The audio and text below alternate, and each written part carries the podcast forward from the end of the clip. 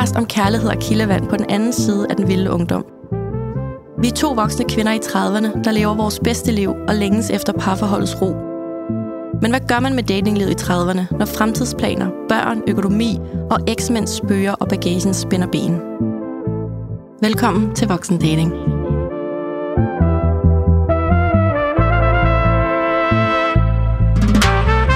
Hej Danika. Hej Claudia.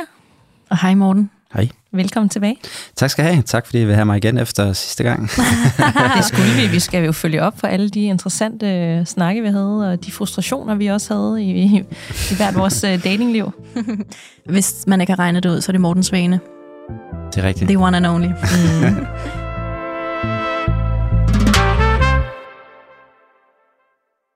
Nå, Danika, hvad er din datingstatus? Jamen, øh, sidst der talte jeg lidt om, at jeg havde haft den her øh, vanvittige uge, hvor der var sket en masse forskellige i mit liv. En masse døre, der blev lukket på den gode måde. Øh, jeg levede bare mit liv og havde det godt og var glad og er glad stadigvæk. Øh, har fokus på mig selv. Og så øh, i mellemtiden, eller siden sidst, så har jeg faktisk lige, jeg har måske været på en date. måske, måske ikke. Det sker jo nogle gange, og det har jo ikke gjort mig meget i øh, de sidste par måneder. Jeg havde lige en enkelt der mm. i øh, Kødbyen med øh, en, der også havde et par børn, øh, ja. som var en rigtig god og fin date, men som ikke skulle blive til mere. Øh, så har jeg været på date sidenhen. Øh, det er noget, der er kommet ud af Instagram. Det har jeg faktisk heller ikke gjort mig i før. Så en masse nye øh, førstegangsoplevelser. Det er dig, der fortæller mig om det der med slide into DM. øhm, men det kan der jo så også komme noget ud af. Og øh, det der med Instagram er det nye dating-sted. Det kan jeg faktisk godt det har det været længe. Det har det været længe, men det har det åbenbart ikke været. Det har det ikke været for mig, eller så har jeg bare ikke lige, øh, du ved, responderet Ej, på det. men du har også to i studiet, der har været singler længere tid end dig, ja, så vi kender. Stadigvæk. Måske har jeg bare, ja, nu er jeg ja. måske bare åben over for det. Så vi var for date. Og øh, det var en, en fantastisk øh, sommeraften i sensommersolen, med, der var noget tagterrasse-fæld, øh, som, som der jo er, der jo nogle gange er, øh, videre ud, og du ved også en aften, hvor, hvor der var sådan tilfældighed, og lige pludselig endte vi til en Sticks and Sushi sommerfest ved en fejl. som, som jo også sker, Det sker jo bare for, øh, for sådan en højheldig onsdag. Øh, ja, det gjorde vi, og så ja, det ved jeg ikke lige, hvordan det skete, men det, men det var rigtig sjovt, og det var en rigtig god date. Øhm, og, og det er ikke fordi, der er ikke nogen, der skal have noget navn, og jeg ved slet ikke, hvad der skal ske. Jeg tror bare, at jeg nød, at jeg havde en rigtig god date med en okay. uh, rigtig sød og dejlig mand, og vi hyggede os. Og jeg har stadigvæk fokus på mig selv, fordi at det er som om perspektivet er ændret, og jeg har rigtig travlt for tiden, og skal rejse lige om lidt, og jeg har slet ikke tid, faktisk, føler jeg. Okay. Øh, men det er helt klart en, jeg godt kunne finde på at se igen på et tidspunkt, når tiden er der til det. Så, okay. Må jeg spørge, ja. hvor gammel han er? han er ikke 24 eller 25. Han er, er i sluttyverne. Nej, vi er højere op. Vi er, ja, vi, er, vi, er, vi er på 27, kan jeg høre. Men ved du, jeg har gjort op, jeg har gjort op med... det virker, nu kan jeg lige så godt sige det. Det, det virker sgu ikke lige uh, så godt der. Altså, ja. Nej. Jeg er ligeglad om de er 24 eller 44. Det er energien og viben, og det var sgu en god vibe. Du prøvede, men det gik virkelig dårligt. ja, ja. ja. ja. Den, øh, det, det er, hvad det er. Det kan godt være, at jeg kommer til at stille spørgsmål, hvor meget du reelt har prøvet. Det må vi Ja, det, jeg glæder mig allerede, Morten. Åh, oh, oh, gud. Nå, hvad med dig, Claudia? Hvordan står det til? Jamen, det står sådan til, at jeg stadigvæk øh, øh, ja, er åben og rummelig og modtagelig, vil jeg faktisk sige. Og øh, der er stadigvæk nogle af de der DM's, som er lidt interessante, stadigvæk fra mm. kvinder, som synes, at de kender nogen, jeg skal date, hvilket er helt vildt hyggeligt. Men jeg har også været til øh, sådan en spirituel vejledning eller rådgivning. Ja. Mm. Og der blev der sagt, Claudia, du finder ikke en kæreste lige nu, fordi at øhm, hvis du finder en nu, så vil du ikke have ham om et halvt år, fordi der kommer til at ske noget helt vildt i dit liv. Okay. Okay. spændende. Og så var jeg sådan, nå, okay, men finder jeg så først en kæreste om et halvt år? Nej, men det var ikke sådan sikkert, men det blev bare ikke lige nu. Og så, så kan man tænke om det, hvad man vil. Men 100 procent, så synes jeg, at, øhm, at jeg kan mærke, at det giver mening. Det, ja. det er helt okay. Altså sådan, det, det gjorde mig ikke sådan modløs eller ked af det, eller sådan, nå, men det var fedt. Nå, hvad, kan jeg vide, hvad, det, det, hvad, hvad skal der ske? Nå, det lyder spændende. Det lyder dejligt. Så, øhm, så det er min øh, datingstatus, som overhovedet ikke øh, indbefatter nogen dates.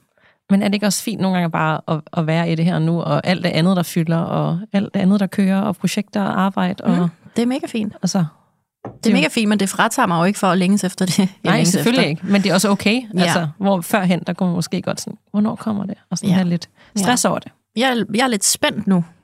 Ja. Sådan. Mm. Nu skriver Morten. Morten, jeg sidder og kigger i den der notesbog. Åh, nej. Det, det er egentlig det er noter til mig selv. Okay. Okay. Jeg, I skal lige Ja. vide, hvis jeg skriver noget, så er det ikke, fordi jeg siger, åh, nu har I sagt noget forkert. Det, er Nej. med- det, Spørgsmålstegn. det er fordi, at jeg har mange tankespor i løbet af sådan en samtale, Ja. og min erfaring er, at så sidder jeg nogle gange og prøver at huske på, hvad var det nu, jeg gerne vil sige? Mm. Og så, Ja. i stedet for, øh, så er det bare meget nemmere at kunne kigge ned, og så lige se, hvad det var for en Ja. tanke. Ja. Ja. Men nu kan du starte os med at fortælle, hvad din datingstatus er.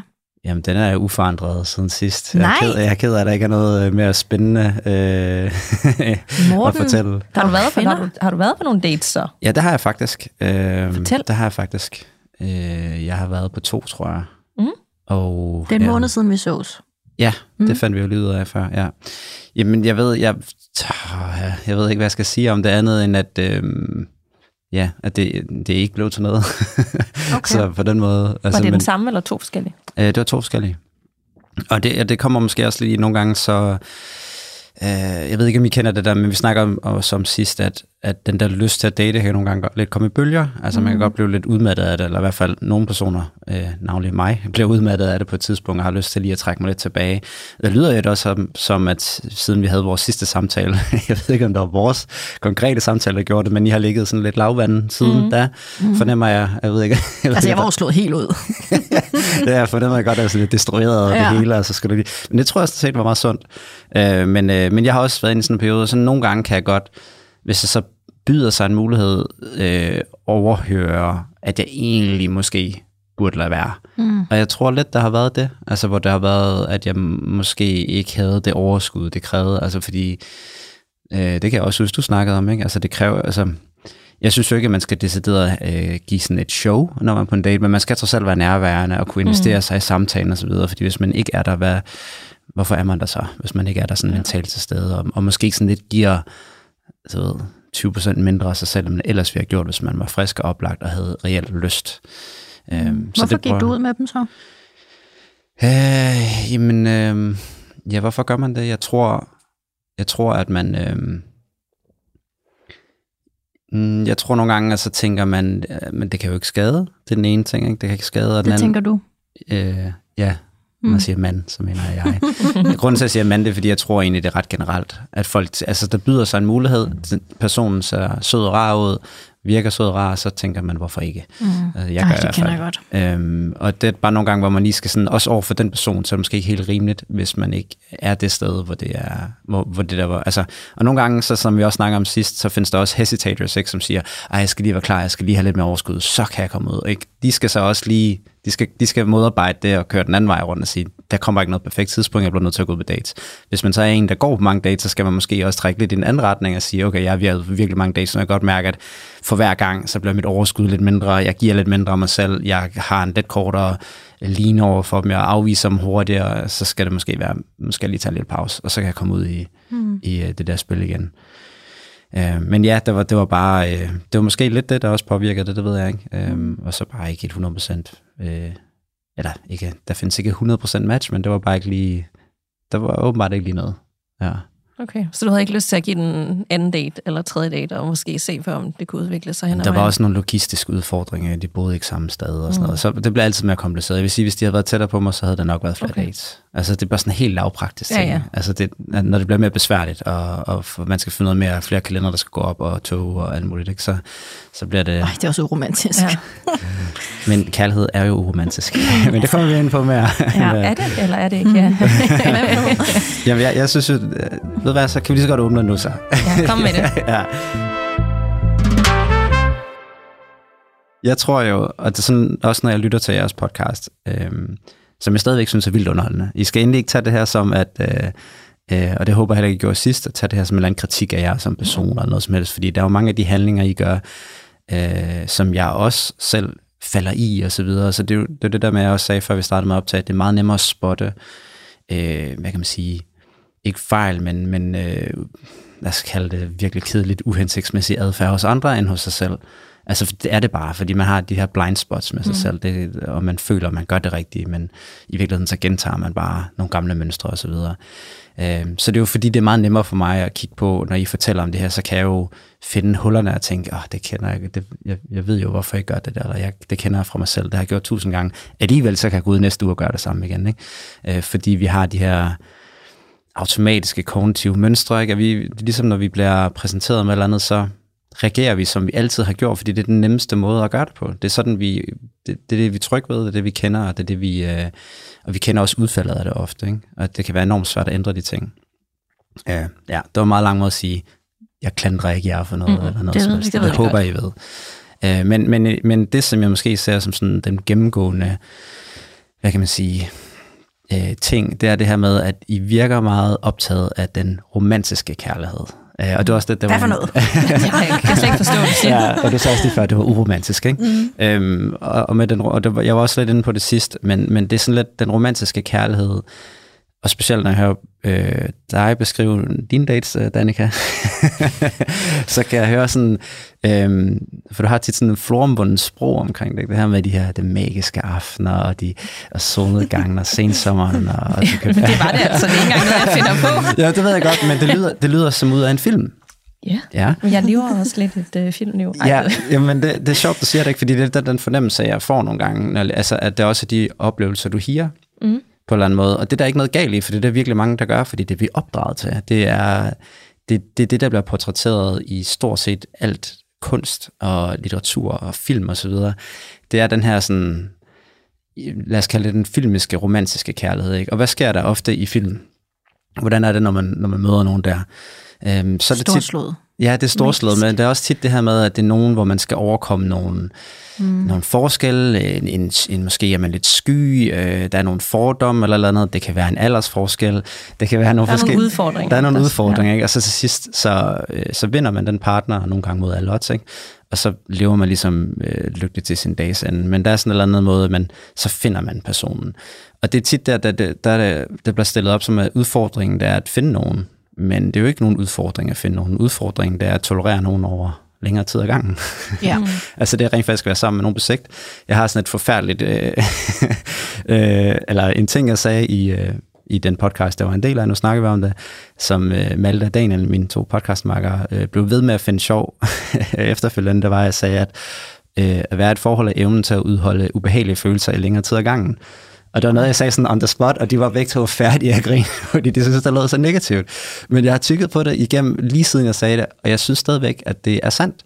Fordi at det at være sammen med et menneske i længere tid i gangen, når, når jeg siger ubehagelige følelser, skal man ikke tænke på det som øh, svigt og alt muligt, men det, at man bliver konfronteret med nogle ting, man måske ikke lige vidste, at man fandt irriterende eller frustrerende, eller hvad det nu kan være.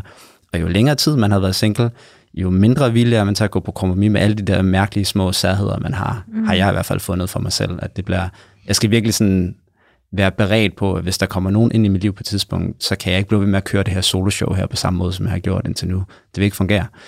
Øhm, så, så, så, der, der, så jeg synes, der er noget sandhed over det, ikke? at det der med, at det handler jo i højere grad om, hvordan lærer vi at leve med et andet menneske på sigt. Mm. Og den måde, vi gør det, det er ved at tolerere nogle af de forskelligheder og særheder, øh, og øh, ambivalente følelser, der kommer til at opstå i løbet af et forhold, for det kommer ikke til at være som i starten.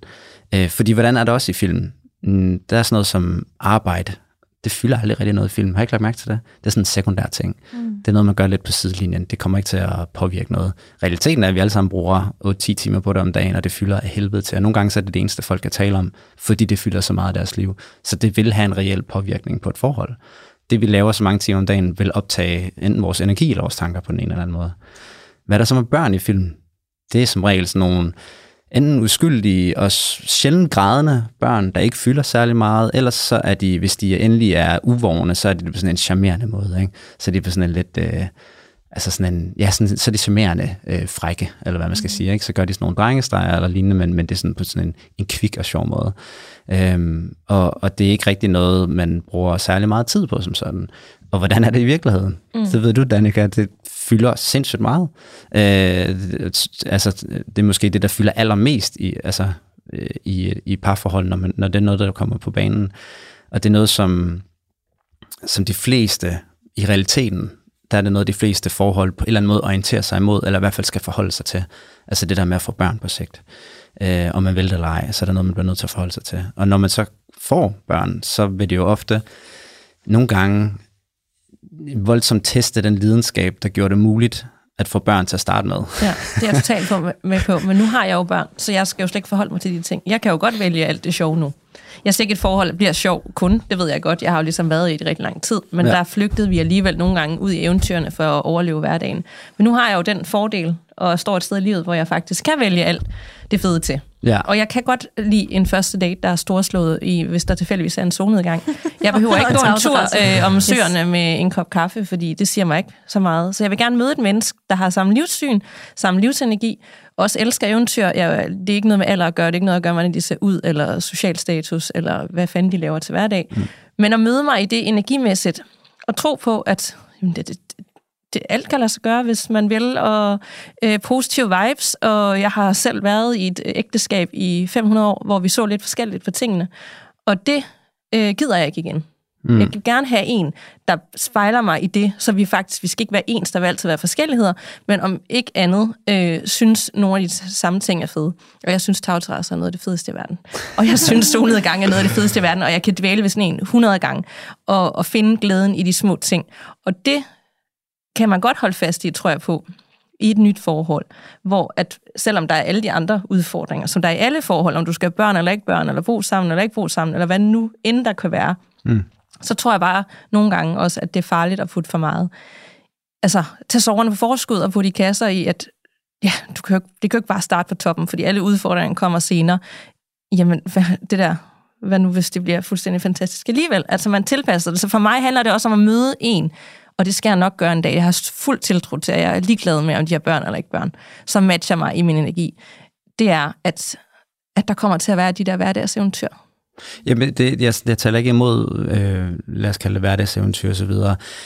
Det, er, det, jeg taler imod, det er, at det er sådan hele tiden. Mm, men det er det jo øhm, heller ikke, kan man sige. Nej, og, og, det er jo dates jo altid i starten, de er jo altid øh, særlige, eller spændende, eller præcis. nye, eller forelskelse, ikke? Ja, men jeg synes, at det var, jeg synes, at det var, det var interessant at høre, hvordan du omtalte din date med den her ældre mand, der havde børn. Mm-hmm. For det var det modsatte af det her eventyr, som du på udkig efter. Så ja. det lød for mig som, at du basically havde dræbt det mentalt, før det overhovedet ligesom øh, var mm. en realitet. Du beskrev det som, altså du sagde sådan, åh, det var tungt. Ja. Det var, øh, og det, så skulle koordinere med de her børn og sådan noget, men det er jo en del af din realitet. Ja, ja hvis jeg dater nogen med børn. Fordi så Også. tog det en måned at finde en dag, hvor vi ikke kunne med to forskellige delordninger. Ja. Og det er jo fordelen, når de ikke har børn. Fordi så kan de bedre tilpasse sig. Så, Men. og det var tungere at snakke. Og det er 100% et mindset, og det har jeg også sagt flere gange i podcasten, at på forhånd, så, så bliver jeg lidt, det bliver lidt op ad bakke. Det er ja. hårdt at, have, at snakke to skilsmisser, ja, og to ja. deleordninger, og to øh, frustrationer for ens fortid og brud. Altså, det bliver meget, og der er jeg bare ikke endnu, hvor at jeg kan også forholde mig til en andens øh, der har været igennem det. Det, ja, det er for ja, tungt og hårdt, når man selv stadigvæk står et år efter skilsmissen og ja. dealer med rigtig meget ja. lort stadigvæk. Ja. Og hvordan, hvordan øhm, det er mere sådan, altså det er, fordi den, den, du, de skal, den, der kommer ind i dit liv, de skal vel også forholde sig til, at hvad er det hver anden uge, der har du barn. Mm-hmm. Ja. Så det er jo også noget, altså ligesom du skulle forholde dig til det over for ham, så skal de jo også forholde dig til det over for dig. Ja, dem, der ikke har børn. Ja. Ja, ja. ja. Altså, jeg tænker, det er også, altså, det er også men, men der... Men der har jeg jo heldigvis den fordel, at jeg er selvstændig, så vi har stadigvæk kunne ses, du ved, så finder man lige en, en frokostpause, ja, ja, eller ja. en time her og der. Altså, jeg vil gå rigtig langt for folk, jeg godt kan lide. Så det er ikke sådan, ja. jeg vil aldrig se dig den uge, jeg har børn. Eller så kan man lige, du ved, øh, forpasning en times tid. Altså, alt Nej. kan igen ske, hvis man virkelig gider nogen. Jamen, jeg er enig i det der med, hvis mm. man, altså, man kan jo prøve, man kan prioritere sig ud af meget i virkeligheden. Ja. Ikke? Øhm, det, det, jeg synes, der er interessant, er det der forhold mellem, at, at man måske har en, for mig at se, øhm, en, vi har den her, det her sådan vildledende øhm, hvad hedder det, opfattelse og forventning til, til kærlighedslivet, som nogle gange godt kan være lidt den, den her, det, det, det, vedvarende eventyr, ja. øhm, som, som, og hvor jeg, som jeg sagde i starten, det handler mere om at tolerere hinanden på sigt. Det er faktisk den virkelige udfordring. Hvis, hvis målet er, der skal man nødt til hvis målet er øh, kortere eventyrsagtige flings, så, så er det det, man gør. Men hvis målet er, at jeg vil gerne være sammen med nogen på sigt, så for mig at se, så er det bare nogle andre ting, der er på spil, mm. end at det skal være det, det helt vildt spændende i starten, de store følelser osv., det er også det, jeg talte om sidst, så er, det, så er der nogle andre karakteristika, der gør sig gældende, for at det er noget, man rent faktisk skal have på sigt. Så jeg tror, der er et eller andet mismatch mellem, at, øh, at hvis, man, hvis man søger øh, alt det, som i virkeligheden, hvad kan sige, man lægger det hårde og det tunge væk og så videre, fordi det vil man ikke forholde sig til nu, Altså det er som sådan en badebold, du forsøger at holde under vandet, som så springer op på et eller andet tidspunkt. Ja. Øhm, altså for mig, ja, hvis du havde hånden op. jeg tænker bare, Morten, hvad, hvad, hvad gik du selv efter med de her to dates, du var på? Øhm, var der så ikke, du siger, hvis de nu havde boet tættere på dig, så ville du have set dem igen. Skulle du så ikke gøre det? Skulle du, se, skulle du så ikke se dem igen? Jo, men så kom vi så ind til punkt nummer et. Jeg sagde det der med, at jeg var måske ikke helt et sted, hvor... Altså, jeg skulle måske lige have taget en pause. Ja, mere, ikke? Okay. Så det spillede også ind. Ja. Øh, hvis, hvis jeg var helt frisk og mm. veloplagt og så videre, så havde ja. jeg måske ikke gjort mere der. Men det var sådan... Jeg har været mega træt de sidste par dage. Altså bare sådan vågnet op og bare træt. Altså, det, så, er fordi, sådan, så ved jeg, at jeg er kognitivt drænet. Ja. Fordi det er ikke fordi, jeg har øh, ydet mere, end jeg normalt har gjort. Det er simpelthen, det er simpelthen mentalt, at mm. det sker, den der træthed sker. Det er ikke, det er ikke fysisk. Ja, øh, så så daten jeg, havde måske ikke rigtig en chance, fordi at du mentalt Jamen det kan jeg godt tænke lidt, det der med, at, ja. at, sådan, at, man, at man stiller sig selv dårligt i den situation. Mm. Øhm. Det er fordi, vi vil jo gerne, rigtig gerne snakke om øh, langsom dating i ja, dag. Ja. Og, øhm, og så tænker jeg bare, Øhm, og alt det, jeg lige sagt, når du spiller ind i det, faktisk. Ja. Ikke? Fordi, at, som siger, det er en anden, det er en anden øh, hvis man kan møde de der dates der med en anden indstilling, som, som ikke er funderet i den romantiske kærlighedshistorie, så tror jeg, man stiller sig selv markant bedre til at, øh, at give folk flere chancer og lære folk bedre at kende. Mm. Øhm, Men ja. hvad så, hvis man går derfra og tænker, hvis du nu havde tænkt om, om dine dates, hold kæft, hvor hun kedelig. Ja. Skulle du så stadigvæk møde op på anden date? Altså, hvis, nu, hvis vi nu sådan skal sige eller nej. Sådan, ja. øh, så, så du møder op. Hvad, hvad lavede I? Gik I en tur? Eller? Ja. Okay, så I gik en tur. Og så, så, hvis jeg kender dig ret, så går du jo ikke og leder efter en gnist. Nej. Sådan, uh, jeg har lyst til et eller Altså, det er ikke forfærdeligt, hvis den opstår.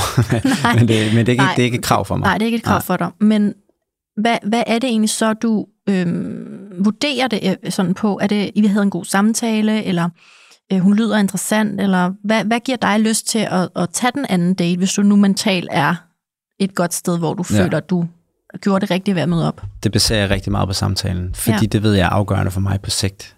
Ja. Altså, de kan være øh, nok så flotte og have nok så spændende job og alle mulige ting, men hvis vi ikke kan snakke sammen, mm. så, så falder alt det fra hinanden på sigt. Mm. Øh, og det er også derfor, det ikke er vigtigt for mig at gå på... Øh, og det er fuldstændig personlig præference, jeg håber ikke, du følger mm-hmm. efter dig, Danika. Ikke? Det er derfor, jeg ikke er ude efter sådan nogle mega eventyrstates og sådan noget, fordi det, den, det er vigtigt. Fordi for det første, så føler jeg, at det kan... Det, kan, øh, det er ligesom at være på ferie, ikke? Alt er lidt sjovere, alt er lidt mere spændende, og så kommer man hjem, og så er man sådan, nå det var, det var sådan, at alle har prøvet at have en feriefling, ja. og så kommer hjem, og så har, har det forandret sig lidt.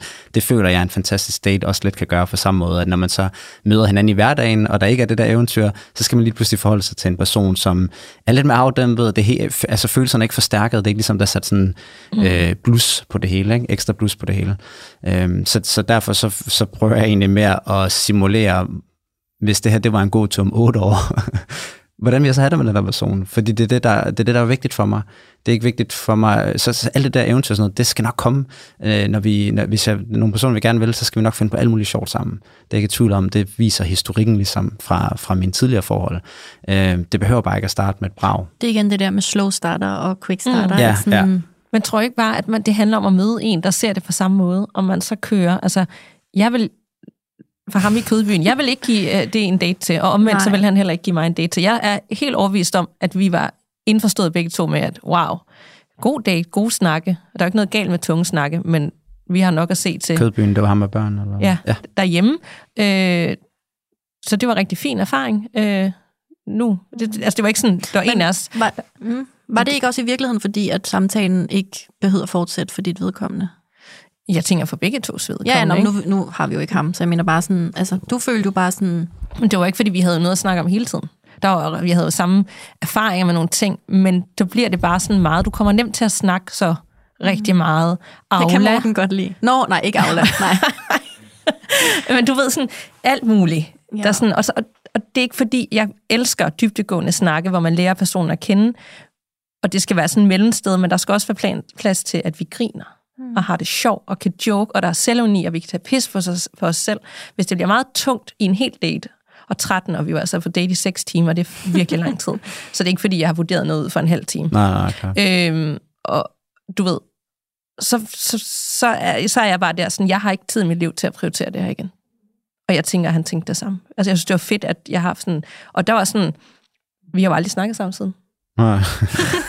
I var enige. Vi var enige, og det synes jeg er så fedt, Ja. fordi det kunne lige så godt have været sådan noget. Ja. Det var da heldigt, at, Ja. vi tænkte, at jeg Ja. tænker, at vi tænkte det samme. Når det endelig skulle være igen. Og så tænker jeg bare i forhold til det med langsomdagen, jeg er fuldstændig med på det der med, at man skal give ting tid. Jeg er ikke typen, du ved, så vil jeg have alle de her dates, og så vil jeg være i et forhold om fire uger. Mm-hmm. Altså der er jeg egentlig meget tålmodig. Jeg skal se folk an på alle mulige måder, og derfor har jeg aldrig endt i et forhold med jeg har datet, fordi der har jeg ikke været endnu. Mm. Heller ikke efter to måneder. Øh, det kan tage lang tid, men selve sådan opstarten må gerne være sådan lidt, Ekstra. Jamen ja, altså sådan, nu bor vi også i København, der er sgu mange fede muligheder. Det handler ikke om, at ting skal være dyre, eller der skal være solnedgang hver gang. Mm. Men man kan sidde mange steder øh, og, og, og hygge sig med nogle ting. Man kan gå ud og spille nogle spil. Altså, der kan være alt muligt, som jeg synes er sådan sjovt. Og det er jo bare interesser, og hvordan man godt kan lide. Og hvis jeg så møder en, der er det samme. Men apropos det, hvis man møder to, der sådan har sådan med slow pace dating, altså det må godt være på den der måde, og så kan det andet komme senere. Omvendt, hvis du har to øh, livsnødder, øh, som bare elsker sådan noget, og så må det godt starte sådan. Er det så ikke bare at finde nogen, hvor man matcher på det punkt? Fordi, jo, jo altså, klart, men, men jeg synes jo, man skal se det der sådan igen sige sig selv, okay, hvad er hvis formålet er, at du gerne vil være i et længerevarende forhold igen, Men det ved jeg jo ikke, om jeg vil. Formålet er jo egentlig bare at have en rigtig god date her nu, ikke? hvis det er formålet, så vil jeg sige, så bliver du ved med at gøre, hvad, hvad du gør, men hvis du kan se, at okay, der er et mønster, der sker øh, konsekvent hver eneste gang, øh, så vil jeg i hvert fald, ved jeg fra mit liv, okay, så bliver jeg nødt til at stille mig selv spørgsmålet, hvad er det, jeg gør, der gør, at jeg ender i den samme situation hver gang? For jeg kan ikke blive ved med at gøre det samme, og så forvente et andet udfald. Mm-hmm. Øhm, altså sådan, du ved, så, så, så det, og når jeg siger, nu skal vi måske også lige definere det med langsom dating, så mener jeg ikke nødvendigvis, at man skal trække lang tid ud, før man bliver kærester. Det mener det er mere det her med at lade være med at afgøre så hurtigt, Ja, ja, om man synes, nogen ja. Er spændende eller ej, eller om man ved dem eller ej. Jeg hørte jo øh, til min store redsel her sidste episode, at I gået hjælp med at øh, gentage det her med, at om 9 ud af 10 gange kan vi mærke det med det samme. Og så er jeg sådan, hvad fanden havde vi ikke lige snakket om det her sidste gang? Det er jo mavefornemmelsen, Men det, er jo- jeg har også øvet mig i det, øh, Ja. synes jeg, og, og prioriteret mig selv. Men altså, hvis jeg ikke føler den efter seks timer, så kommer jeg simpelthen ikke på en nummer to date. Altså, Jeg kan ikke tvinge mig selv afsted, nej, nej, okay. okay. og det kan han heller ikke, tydeligvis. nej men, altså, men nu tog du så også udgangspunkt i den her meget, øh, du kalder tunge date, ikke? men der er også andre gange, hvor man bare er sådan lidt i tvivl. Men, men jeg tænker også, altså sådan, mm.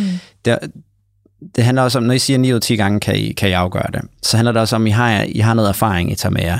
Men den erfaring, vil jeg jo sige, er baseret på et bias. Øh, navnligt et survivorship bias, hvis I ved, hvad det er. Eller hvad? Giver det mening ud fra ordet? Eller skal jeg- nikker bare, jeg ved slet ikke, men Jeg tror, jeg tror, jeg skal snakke Okay, om så, det. så survivorship bias er egentlig bare, at du bedømmer, altså dem der, dem, der overlever noget, er det, man bedømmer noget fra. Ikke? Så det vil sige, at hvis du øh, har en erfaring med, at der skal være en gnist, så er det måske fordi, at det er de ting, de eneste ting, der er blevet givet en chance, at det, der har overlevet, det er det, hvor du har givet øh, kun, hvor du kun har givet... er det okay? Klar, Ja. Hun er helt i chok over det, du siger. ja, det er det, hvor du har givet gnisten en chance. Du har, aldrig, du har aldrig givet dem, som var sådan et halv, hvor du var lidt i tvivl, dem har du aldrig givet en ekstra chance. Så du har ikke noget datagrundlag så at sige, for at bedømme, at det faktisk godt kan lade sig gøre med dem, som måske ikke var så, øh, du ved, gav dig den der gnist til at starte med. Det er ligesom folk, der har et eller andet erfaring omkring et eller andet ting, de siger, det her det er bare det bedste. Så glemmer de at nævne de tusind andre, som har den modsatte erfaring. Vi kigger på den ene ting, der er overlevet. Og det vil jeg jo sige, det er også et tilfælde måske med den måde, I har datet på, og stort set alle dater på, og jeg også har datet på, det er den der med, at vi siger, at der skal være de her ting til stede, fordi ellers så kan det ikke blive udviklet sig til et forhold for mig. Men vi har jo ikke prøvet det andet. Vi har ikke prøvet alle de andre gange, hvor det kunne have været blevet til noget, fordi der har vi dræbt i processen. Ja. Øh, og der har jeg så faktisk på gange gået imod min, min mavefornemmelse, eller gået imod øh, den her, øh, at der ikke lige var den der gnist eller så videre. Til gengæld har der været en god samtale. Altså det har altid været grundlaget, det der med, at der har været, der, altså der skal også være noget hænge, øh, der skal være en krog at hænge et eller andet på, ikke? Så det er fordi, jeg har følt sådan, okay, vi snakkede faktisk ret godt, vi havde, vi, øh, vi var interesserede i hinanden, vi spurgte ind til hinanden, snakken flød, der var de her ting her, som er noget, jeg sætter pris på. Der var måske ikke den der voldsom attraktion, eller gnisterne og fyrværkeriet og alt det der, som vi har talt om. Det er der jo sjældent for mig. Øh, og så har jeg givet det en chance til, eller to chancer til at finde ud af, at om der var faktisk noget. Og som vi snakker om sidst, der er nogen, der er virkelig dårligt til at gå til eksamen første gang, og der er nogen, der, der har brug for længere tid til rent faktisk at udfolde sin personlighed. Altså det er meget sjældent, at vi viser, jeg viser overhovedet ikke alt af, hvem jeg er første gang. Fordi det kræver simpelthen, at jeg er mere tryg, og det kræver mere tid og så videre. Men jeg viser en del af mig, og så er vi jo bare nogle gange så heldige, at den del, der tænker folk, wow, det her, det vil jeg virkelig gerne have mere af. Men nogle gange kan vi også vise en del, som folk tænker, det var da ikke særlig interessant. Og så, det er ligesom sådan en isbjerg, ikke? Du mm. ved, hvor man ser de der 10 procent, der kommer op over, og så er hele, hele resten af bjerget det under vandet. Men de 10 procent skal altså også bare kunne noget. Ikke nødvendigt. De skal kunne nok, Ja. vil jeg sige. Ja, de skal kun nok til, at De man får kunne en nok. anden date. Fordi du havde vel trodset geografien, hvis du havde stødt ind i en af dine dates nu her, som bare havde været så tilpas, whatever, inspirerende, eller spændende, eller dragende, eller tiltagende. Jamen, altså, eller... sandheden er, at jeg har haft lyst til at skrive til begge to og sige, skal vi ikke uh, tage en date til? Jeg har bare ikke haft noget overskud. Så det er, ikke fordi, det er ikke fordi, jeg ikke har tænkt, og det vil jeg egentlig gerne igen. Jeg kunne bare mærke sådan, jeg kan, jeg kan simpelthen ikke mig sammen til at skrive til det. Mm. Fordi min hjerne er optaget af alt muligt andet lige for tiden. Øh, og som jeg sagde, sådan, det, der er ligesom bare andet kognitivt load lige nu, der gør, at, at jeg ikke agerer på det. Mm. Har, Så. de så, har I så været i kontakt efter, og sådan, tak for en god date, eller er det bare sådan løbet ud i sandet, ligesom med mig? Øh, begge dele. Okay. Ja, der har også været sådan en tak for, for, for sidst og så videre, Ja. ikke? Øh, og så er det bare lidt løbet ud i sandet. Og så kan man jo, der skal ikke gå særlig mange, sådan er det tit på sådan noget der, der skal ikke være særlig mange dage stillhed, før man konkluderer, nå, det var heller ikke noget for dem. Ja. Mm. Og nogle gange så sidder de og tænker, nå, det var heller ikke noget for ham. Mm. Og så glider vi det fra hinanden, fordi der ikke er nogen, der tager øh, teten og lige mm. siger, hey, jeg synes øh, egentlig, det var en meget god snak, hvad siger du til at mødes igen? Øh, men, men det er udfordrende i et i datingmarked, hvor rigtig mange tænker øh, på den måde, som jeg synes, I giver udtryk for her podcasten. Det er ikke, fordi der er noget galt med den. Jeg tror bare, jeg tror, den er, jeg tror ikke, den er særlig gavnlig for det langvarige forhold, lad mig sige det sådan. Mm. Og det er lidt svært at høre. Ja. Ja, det er lidt svært at høre. Men altså, fordi jeg tænker også, du ekspliciterer meget tydeligt, at du gerne vil det lange forhold. Mig. Ja. ja. Ikke? Mm. Men samtidig, så bliver du ved med at gøre det, du altid har gjort. Mm. Og nu sidder du her som 33 år. 34, 33? 33. 30, sorry. du er 33 år, ikke? Og har fået det samme resultat, du altid har fået. Mm. Så hvorfor ikke ændre det? Hvorfor ikke ændre tilgangen til at prøve noget andet, end det du du, har da haft kærester, hvor det startede på sådan en måde, er det ikke? Eller hvad? På hvilken måde? Jamen sådan, ligesom med hende, du var sammen med. Altså i- sådan explosive. Jamen sådan, hvor du bare sådan, det der, det er lige, ja. Mm. Og der vil jeg jo kalde survivorship bias. Det Ja. er de få gange, det lykkes. Ja. Okay, og så har jeg jo også et eksempel på, altså min eksmand, det var jo også fyrværkeri fra mm. første, ja, Ja. vi så Ja. hinanden første gang. Det var alligevel to børn og 15,5 år efter, ikke? Men de fleste, jeg har datet, der har jeg jo været... Det er for det første mig, der vælger det fra. Og Mhm. mig, der sådan er lunken og i tvivl, og øh, findes der ikke noget bedre, og er, er det det her, der var? Altså sådan, har livet ikke andet at byde på? Og, altså sådan groft sagt, ikke? Og det er jeg super træt af, At du synes. at jeg synes. Ja, ja. Fordi ellers så havde jeg jo haft 20 kærester. altså, Jamen, nogle gange så er det lidt sjovt, ikke, fordi man bliver fanget den der med, at åh, der er, du ved, ja, hvor- hvorfor er der ikke nogen, der vil have mig, eller sådan noget. Og så når, hvis man lige tænker over det, så ved man jo godt, at der faktisk har været ret mange muligheder. mm. Men man har jo ikke taget den. Jamen, jeg drømmer ikke om, jeg drømmer ikke om at sådan, åh, bare der er nogen, der vil have mig. Jeg drømmer jo vidderligt, bare jeg vil have nogen. Ja. Altså, Men, men der, og det der, det kommer ind på det der med, at, at evnen til at være et forhold, det er at udholde de ubehagelige følelser i længere tid ad gangen. For mm. det lyder som, at når du støder på de ubehagelige følelser, så stopper du. Jamen, jeg synes jo, at de er skide uinteressante, Morten. Altså, du, du vil gerne have samtale, og jeg vil, gerne, jeg vil også gerne have nogle samtaler, men jeg vil også gerne have noget gnist og noget. Sådan, når jeg vågner om morgenen, kender du den der følelse, at du, du, du gør mit liv større. Altså sådan, med, sammen med dig bliver alting bedre. Ikke, okay, ikke alting, men der er mange ting, der bliver bedre. Når jeg vågner ved siden af de der, hvor jeg tænker, fuck mand, det, det bliver aldrig godt det her. Men det vil jo sige, det, det er jo indbegrebet af den romantiske tankegang, der der med, at, at den anden person på en eller anden måde skal fuldende dig og, og forstærke alt i dit liv. Men det synes jeg jo, det gør, når det er Men godt. det har, jamen, det synes jeg ikke, de har ansvar for at gøre. Det har man selv ansvar for at gøre.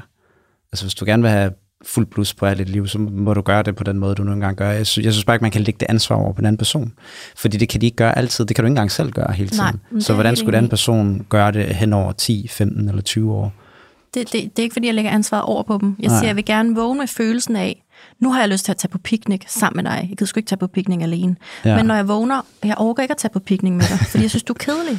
Altså, så det er ikke, fordi jeg lægger ansvaret over på dem. Jeg, jeg kunne bare godt tænke mig, at, at øh, vi sammen skabte øh, følelsen af, at vi havde lyst til, ej, lad os booke en tur til Rom, eller lad os øh, tage til Bornholm, eller lad os gå ud og spise sushi i aften. Men som regel, så, så dør jeg lidt indeni, fordi alt det, jeg normalt gør, du ved også, jeg tager selv på teltur, ja. så tager jeg på stranden, og så tager jeg whatever. Det, det er som om, den del af mig dør lidt, fordi vedkommende ved siden af mig som regel øh, modvirker, eller sådan tynger. Tynger er nok det rigtige ord. Så jeg bliver tit tynget i mine relationer. Hvordan sådan helt konkret? Jamen, at jeg vågner om morgenen og tænker, normalt så vil, nu skinner solen, normalt så vil jeg, Altså, så de gør Måske. intet andet end at være til stede? Er er det nok til at tynge dig, eller hvordan? Altså, de har ikke, de har Ja. ikke udøvet en specifik handling, de ligger bare i sengen med dig, og så tænker du, puh her, hvor du trækker mig ned, eller hvordan? Jeg skal lige bare lige forstå det. hmm, hvad, hvad anfægter du? Jamen, jeg tænker bare sådan, hvad er det, de gør? Du siger, det tynger. Ja.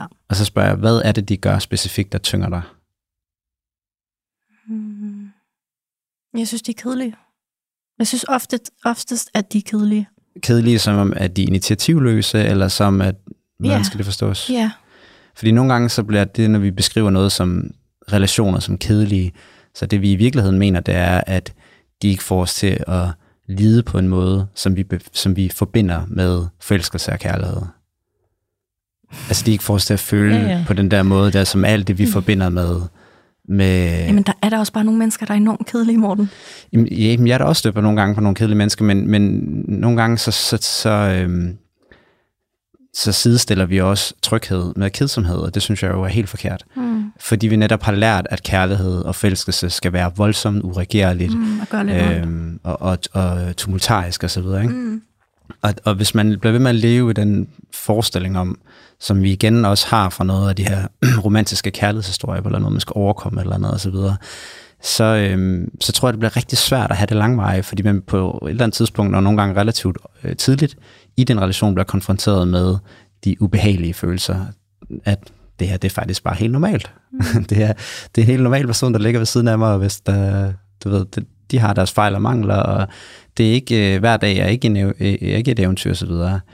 Det, det er noget andet, men det er ikke det der vilde og voldsomme og, og så videre.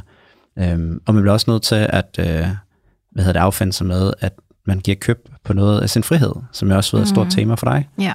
Ja. Der var også en i indbakken den anden dag, der skrev, er du egentlig overhovedet klar til at opgive alt det der, når du får en kæreste? Jeg har tænkt på det samme, fordi det er et Mhm. spørgsmål, jeg også har stillet mig selv. Ja. Jeg har været enormt optaget af den der skide frihed. Mm. Og jeg begynder at synes, det er irriterende, at jeg har den tilbøjelighed.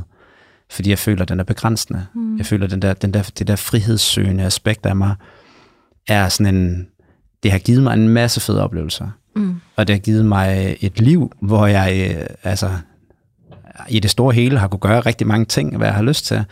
Men det har også på en eller anden måde distanceret mig fra, fra andre mennesker. Fordi, det, fordi at hvis folk de kommer... Altså man kan sige, præmissen for en relation, det er jo netop, at man var nødt til at betale for den med noget af sin frihed. Mm. Det er som man, sin frihed og tid, ikke? Tiden er frihed. Øhm, og, og jeg tror bare, den der frihed, den der frihedssøgende, der kan godt, eller friheden kan blive et fængsel. Ja, den for forstand. frihed fra hvad, ikke? Altså, hvad er det, vi skal have frihed fra? Præcis. Er det andre mennesker, eller? Og det bliver diffust, ikke? Altså, det bliver frihed på frihed, for frihedens skyld. Mm. Altså det der med, at vi skal have alle muligheder åbne hele tiden, ikke? Det er sådan det her FOMO-samfund, vi lever i, hvor vi for endelig ikke må lukke nogen døre, vel? Mm. Så bliver vi helt ængstelige. Og den ultimative dør at lukke, det er jo at, at gå ind i en relation med et andet menneske, ikke? Og ligesom afskrive sig fra alle de andre spændende ting, der kunne være derude, alle de andre spændende hverdagseventyr og magi og hvad det nu er, vi bruger til at beskrive det her med. Øhm, Det så er jeg, virkelig interessant. Ja, så jeg tror bare, at jeg prøver at være meget opmærksom på, jeg går sådan lige så stille mentalt og arbejder på det der med, jeg kan ikke blive ved med at se mig selv som det her sådan, øh, at jeg hele tiden vil have den her ultimative frihed her. Jeg, jeg, jeg går sådan lige så stille og affinder med, at det bliver nødt til at slutte på et tidspunkt. Fordi ellers så får jeg ikke, jeg kan simpelthen ikke se, at det kan sameksistere med et ønske om at for eksempel få en familie på sigt. Mm. Jeg kan ikke se, hvordan de to ting kan sameksistere. Jeg kan godt se, hvordan at det kan ske, og jeg vil være fucking miserabel imens. Fordi så vil jeg sidde og, og have foragt over for den person over, at de begrænser mig, og måske endda børn, ikke? Ej, hvor de begrænser mig hele tiden. Fordi jeg har set fædre og mødre, som ender med at sidde i familier, hvor de ikke og hvor de stadigvæk har den idé om, jeg skal kunne gøre alt det, jeg engang gjorde, og så opbygger der sig bare sådan en, en, en foragt over for det der liv, som begrænser egentlig alt det, man egentlig gerne vil. Så jeg, jeg, jeg går lige så stille og arbejder med det der med, at jeg bliver nødt til at, øh, at justere mit syn på det der med frihed. Mm. Du er faktisk en helt anden boldgade, kunne jeg forestille mig, Danika, fordi du, du har jo sådan genopfundet friheden ja. i dit liv. Det er, er det ikke synes, det derfor, så... du bare kører fulde palaver på det? Mon? Jo, det er også det, der var så interessant, fordi I, I ser det på den ene måde. For mig, så søger jeg jo netop friheden, og det giver jo rigtig god mening, at jeg så søger friheden i nogen, som også har friheden, ja. og ikke er bundet op ligesom mig på øh, alle de der ting. Det giver da mega god mening. Det giver mega god mening. Det er jo friheden, jeg søger, når jeg har den uge, hvor jeg alligevel har frihed, så er der dobbelt op for frihed, hvis vi lige øh, spontant kan mødes op og nyde livet. Ja. Og så har jeg den anden uge, hvor jeg har øh, total ansvar og fuldstændig øh, tjekker Rammer, ud og ja. bare har fokus på det. Mm. Og det er også vildt dejligt, fordi det er den der kontrastfyldt, så kommer jeg lige ned igen, fordi jeg kan heller ikke leve øh, for toppen hele tiden. Det er der ikke nogen mennesker, der kan. Og, øh, og så tilbage til friheden igen, som mm. jeg søger i de her mennesker, som er spontane og eventyrlystne. Og, total, ja, total ja, mening. Ja, det gør Puslespillet er lagt. Jamen, det gør det da. Og det, er ja. jo, og det er også derfor sådan, jeg siger ikke, at jeg finder lykken i, i en af dem. Jeg har heller ikke nogen forventninger, når jeg går ud og gør det. Jeg, er blevet, jeg synes, trods alt for det sidste år, jeg er blevet meget bedre til ikke at planlægge eller se fremtidsudsigterne, eller, men mere sådan være i det her nu og se, mm. hvor at, øh, at det bærer hen. Og jeg ved jo faktisk ikke, hvad jeg vil. Og jeg har det jo faktisk rigtig godt alene, mm. og, og har et godt liv, og ja, jeg har det egentlig bare godt også. Så det er jo også okay. Måske kan det også bare være sådan, og så nogle gange, så har man nogle spændende dates med nogle nye mennesker, og får, nogle bliver måske også venner. Altså, der kan være alle mulige ting, du ved, hvor at, det behøver ikke være som enten eller for mig. Nej. Og det, giver, det er det, jeg mener med sådan formålet, som jeg synes er interessant, ikke? fordi hvis det formål lige nu er at, at hvad kan man sige, genopleve den der frihed på den måde, mm. og genopleve den, øh, så er personificeringen jo det unge fyre. Det er perfekt. Ikke? Det er perfekt, men samtidig så lyder det bare som, det nogle gange øh, kolliderer med et eller andet længsel eller følelser efter noget, måske også noget tryghed og noget længerevarende osv. Det lyder i hvert fald som, du er blevet ked af det. Efter noget tid, hvis jeg ja. har lært den at kende godt, og vi har datet, altså par måneder eller halvanden måned, så kommer du unægteligt tæt for folk, hvis du ja. ser dem rigtig meget. Og så er du nødt til at forholde dig til ikke kun eventyr, men virkeligheden. Og ja. der kommer nogle snakker op med fremtidsdrømme, som nogle gange ikke lige matcher. Ja. Der er jo selvfølgelig blevet ked af det, men der er jo også blevet sådan nu, Øh, og det er også derfor, jeg ikke har haft lyst til at involvere mig med nogen siden, fordi det kan jeg ikke overskue igen. Nej, det kan jeg forstå. Så det er ikke sikkert, at jeg kommer, altså bare fordi jeg været på en date, altså det, det kan også bare være en date, og så var det ja. en god oplevelse, og hej, ja. øh, så kan det være, der kommer en ny date om to måneder, ikke? Altså, du ved, det er jo ikke sådan, hvor førhen, der kan jeg godt tænke, wow, og så hvornår skal vi, skal vi se noget næste date? Altså, ja, du det jagtede dig mere, da jeg lærte dig at kende. Ja, ja, ja, det har jeg mhm. slet ikke det der med, at, at jeg skal, skal noget, eller opnå noget, Nej. eller på næste date, det, det tænker jeg slet ikke. Måske ja. sker det, hvis det ikke gør, jamen, så er det også fint nok. Så er der jo ikke nogen, der er sure, så var det bare det. Altså, ja. Så der prøver jeg, der har jeg ikke rigtig nogen forventning, der er ikke noget pres eller stress, eller, mm-hmm. også fordi jeg har haft så mange oplevelser på et år, at jeg også øh, apropos det, du siger, ret mættet. ja, ja. ja. Øh, og jeg, jeg dater jo egentlig ikke. Altså, så har jeg lige været, ja, for en date i Kødbyen med ham, og så har der været en, men det er jo også to dates på godt og vel to måneder. Ja. Det er jo meget mindre end førhen. Absolut. Ja. Længst du altså efter en kæreste, Morten? Ja. Okay. Men øh, jeg, jeg kan mærke, at grunden til, at jeg øh, tøvede lidt, det er, fordi jeg synes altid, det er, øh, der er lavet noget mærkeligt sådan altså det er ligesom, hvis, jeg tror, hvis man, hvis man er for bevidst, søger det for bevidst, så træffer man dårlige beslutninger. Derfor kan du godt længes efter det jo. Ja, ja, klart, klart. Jeg tror bare, at det er sådan en, jeg ved det ikke. Jeg, ved hvad, jeg tror også, hvis jeg nu skal lige være helt ærlig med mig selv, ikke? jeg tror også, det er det der med, at man gider ikke virke desperat. Du gider ikke virke desperat. Jeg gider ikke virkelig det. Tak, retter det. Ja, ja, ja, præcis. Mm. Grunden til at være med at sige mand, det er der, fordi at jeg, jeg ved, det er en universel ting. Jeg er ikke mm. nogen, der har lyst til at virke desperat. Jeg er heller ikke desperat. Men du ved, det kan hurtigt komme til at virke desperat, hvis man sidder og efterlyser en kæreste. Ikke? Sådan, ja, jeg vil gerne have en kæreste. Det er bare så sjovt, fordi at jeg siger jo tit, at noget, jeg længes efter. Ja. Men jeg, jeg sidestiller Jamen, du, det aldrig med, at jeg er desperat. Nej, det gør jeg faktisk. Jeg har heller aldrig fået den opfattelse af det. Så Nej. det er egentlig meget sjovt, at jeg selv sidder med mm. den fordi tanke. jeg spurgte ikke, om du var desperat. Jeg spurgte bare, om du længtes efter en ja. kæreste. Plus, at det kommer også altså det kommer til udtryk i handlingerne. Vi tror, vi alle sammen har mødt en, vi godt kunne mærke, okay, wow, du er klar her ja. og nu, ikke? Ja. Altså sådan, det er den måde, det, det er sådan i deres værre måde, og, der er sådan, og det går næsten lidt for hurtigt, det hele, ikke? Altså sådan, mm. de kan næsten ikke vente sådan med kløerne frem, ikke? Øh, og hvor det sådan, de, de næsten ikke kan contain sig selv i sådan, nu skal vi tage næste skridt nu. Mm. Øh, så det er meget i handlingerne jo. Øh, ja, så, men jo, jo, helt klart, altså sådan, jeg, jeg, jeg savner sgu en ja. kæreste. Det mm. Men du er også øh, helt med på, kan jeg jo høre, at det, der skal du også give afkald på noget, og det er sådan lidt, altså jeg kender det jo totalt, fordi Ja. vores arbejdsliv, kan man sige, og øh, måske også mere vores øh, datinghistorik, end jeg lige gik og troede, minder jo egentlig ret meget om hinanden. Jeg tror, jeg har flere kærester, end, end du har. Jeg har trods alt været sådan noget 5-6 længerevarende forhold. Mm. Mm. Ja, jeg har haft tre. Ja, Ja, men du har også, øh, du er lige blevet 38. tak. Tillykke. Ja, Men, tillykke. Ja, tak. tak, tak. Og så, du, øh, lige, hvornår er det, du fylder 30? lige om du, lidt. Lige om lidt, Lige, ja. øh, når det her bliver udgivet, er der sådan noget 14 dage til eller sådan noget. Ja. Tillykke på forhånd. Tak. øhm, så jeg mener bare sådan, altså, er, er du, tænker du, at sådan, din længsel gør, at du også kan blive klar til at afgive noget af den der frihed, du godt ved, du unægteligt skal give afkald på? Det håber jeg jo, men man kan ikke bare håbe på ting. Man bliver nødt til at handle anderledes. Mm. Øhm, så det, det, det, det ligesom, jeg går og prøver at forberede mig på, det er, at jeg skal handle anderledes, end jeg tidligere har gjort Mm. i, i tidligere forhold. Fordi hvis jeg ikke gør det, så bliver jeg ved med at få det samme resultat, som jeg hele tiden har fået. Det er det, jeg mener, man bliver nødt, altså det der med, man bliver nødt til at ændre strategi. Hvis, du, hvis jeg gør, hvad jeg altid har gjort, så bliver jeg ved med at få det, jeg altid har fået. Mm. Altså, det, det kan ikke være anderledes. Nej.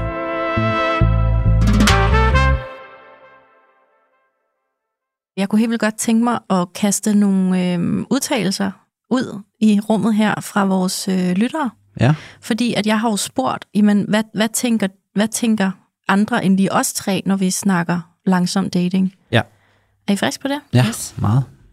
Så langsom dating. Morten, vil du ikke bare lige sige, hvorfor er det egentlig overhovedet, du bragte det på banen?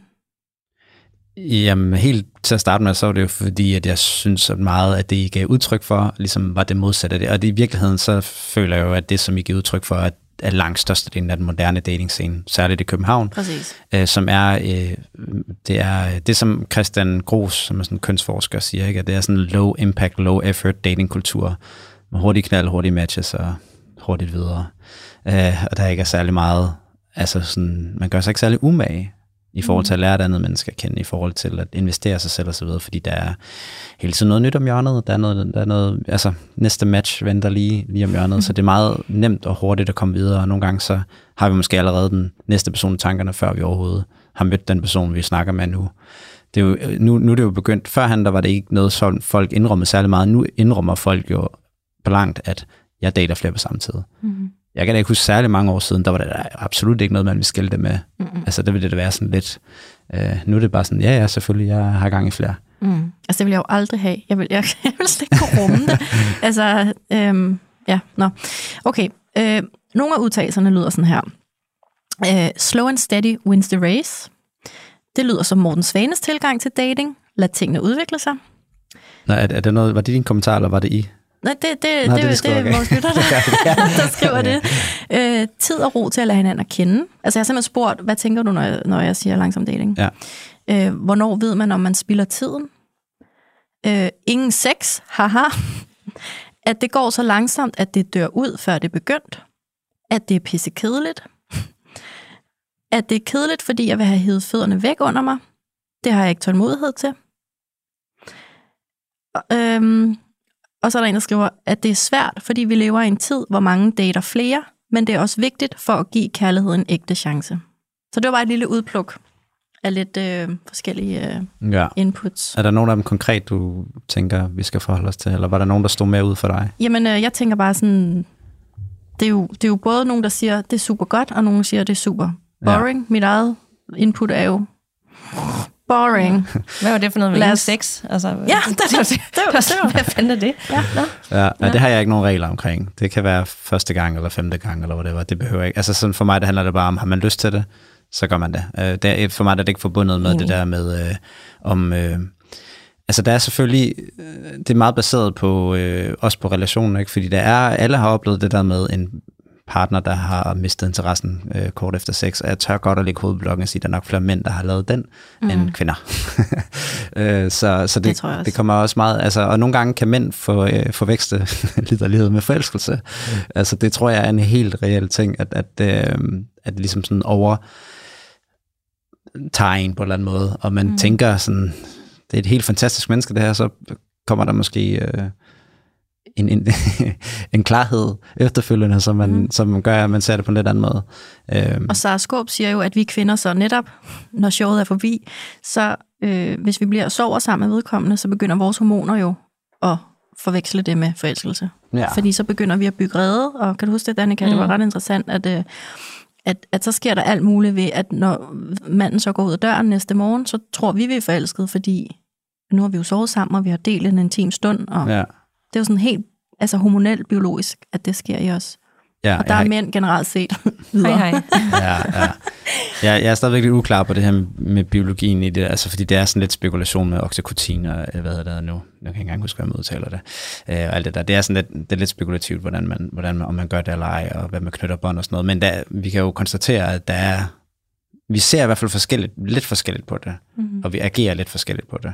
Men ja, en kort og lang, er- jeg har ikke nogen regler der, Nej, øh, hvad Nej, det det angår. var heller ikke, fordi det behøver at handle om sex, men det er rigtigt, det er en meget sjov, Det var bare en sjov... Øh, langsom ja. dating, Jamen, ingen der, sex. men der er nogen, der har nogle regler omkring det der, ikke? Ja, jeg har i 100%. hvert fald stødt på nogen, der har været sådan, skal ikke være første gang. Altså sådan, mm. Nå, okay, hvorfor? Øh, altså sådan, er den bestemt? Og så ofte så bunder det jo en eller anden forestilling om, at det er jo sådan det her, den her sådan kostbarhedsforestilling, eller sådan en forestilling om, at man, øh, man er for nem, og det føler jo lidt egentlig måske kan trække trådet tilbage til sådan en anden, øh, sådan, øh, du ved, luderudskamning af kvinder, mm. at de ikke må, hvis de, hvis de øh, hvad hedder det, har sex for hurtigt, så er de, så er de billige på en eller anden mm. måde, ikke? som jeg synes er en forfærdelig, øh, en forfærdelig idé og forestilling. Og det er mega gammeldags. Ja. Ja. Og for andre, der bunder det også bare med, at de ikke er trygge ved, altså fordi det er meget intimt for dem, og de ikke trygge ved at gøre det første gang. Det er selvfølgelig noget, med, øh, jeg, Ja. jeg respekterer 100%. Ikke? Men er det ikke også totalt det der survivor's bias, som du sagde, at så mange kvinder har oplevet, at mændene ligesom Jo, er videre? Så, så det er klart, Der er mange masser, kvinder hvor det også ikke øh, er lidt bange for det, fordi ja. Historien hedder sig, at det er det, der sker. ja. Og ja. måske glemmer de de gange, hvor de selv har gjort det samme. Præcis. Altså, vi har en tendens til at glemme alle de gange, hvor vi selv har været lidt nogle røvhuller, eller selv Ja. har gjort nogle af de ting, vi kritiserer andre for at gøre. Mm. Vi, det, det, alle de ting, det er ligesom, når folk siger sådan, øh, du ved, øh, øh, føler, at de har en eller anden form for spirituel oplevelse eller lignende, fordi de måske har øh, tænkt på nogen, og så ringer de lige bagefter. I, I de tilfælde, der glemmer de måske de tusind andre gange, hvor de har tænkt på en person, og det, jeg kan høre noget som helst fra dem. Jeg ved, hvad man siger. Jeg har også oplevet det der med at tænke på nogen, og så skriver de fem minutter efter, eller 10 minutter efter, eller dagen efter, hvor jeg tænker, øj, hvor sjovt. Og samtidig så har jeg jo tænkt på den person tusind andre gange, uden de nogensinde har givet lyd fra sig. Mm-hmm. Og det er det der, man lægger mærke til, de, man lægger mærke til hittet, når det rammer, ikke? Ja. Ja. Igen, du kan sige så mange uromantiske ting på en gang, Morten. Det er helt imponerende. ja, men jeg er øh, grundlæggende, jeg, jeg, jeg tør godt at kalde mig selv uromantisk, fordi mm. jeg forbinder ikke romantik, altså det handler ikke om at, for mig der handler det mere om, hvis, hvis, hvis, hvis jeg er interesseret i, altså sådan, et, et langere, længerevarende forhold er, specielt med børn, som jeg forstår det, er ikke særlig romantisk anlagt. Det betyder ikke, at man ikke kan have romantiske handlinger og stunder og så videre, men det er ikke, altså jeg, jeg tror, vi er nødt til at komme ud af den der forestilling omkring den, den, den ro- klassiske romantiske kærlighed, fordi jeg tror, at den er mere destruktiv, end den er gavnlig. Jeg tror alt for ofte, så gør den, at vi har nogle bestemte forventninger til, hvad det vil sige at være et forhold, hvad det vil sige at være et længerevarende forhold, som gør, at vi kontinuerligt bliver skuffet, og vi kontinuerligt tager det op til revision, hvor vi tænker, er det her nu også det rigtige, fordi jeg føler ikke sådan her hele tiden. Jeg havde det også sådan her i går, og den person er også lidt irriterende. Og så, altså, jeg tror, vi, vi er for hurtige til at dømme Det er også meget ting ude. analyserende, det der. Ikke? jo, jo, Ja. ja. bestemt. Ja. Men, men sådan, altså, ja, jeg, jeg, tror ikke, jeg tror ikke på det der med intuition og mavefornemmelse og så videre på sex, fordi det, What? jeg tror på, at det godt kan give os en, en, øh, en, en fornemmelse for tingene, men det, det er ikke det, vi kan basere det på langvejt. Ja, Men det, der er interessant, når du har spurgt ud, det er, at det deler jo vandene. Altså, nogen synes, det er en vildt god idé. Langsom ja. andre er sådan, jeg dør, øh, det er kedeligt, Ja. jeg falder i søvn, Ja. ingen sex, åh oh, nej. Øh, så hvad repræsenterer det, når man tænker, altså, nu er vi jo, du lytter jo til podcasten også, og har en idé om, hvordan vi er, og vi dater ikke super langsomt tydeligvis. øh, men hvad er sådan den generelle opfattelse, både blandt kvinder og mænd derude? Altså, det er jo ikke alle mænd, der er sådan gået ned i detaljerne, så du, og ser det sådan lidt op fra. Og, Ah, og, langt fra. og det er jo mega fedt, at man har den sådan, at man undersøger, hvorfor det er, som det er. Hvordan er sådan, det, uden at det skal være generaliserende, sådan den almindelige mand i forhold til det? Tænker de overhovedet noget om det i forhold til, øh, dater de ligesom os?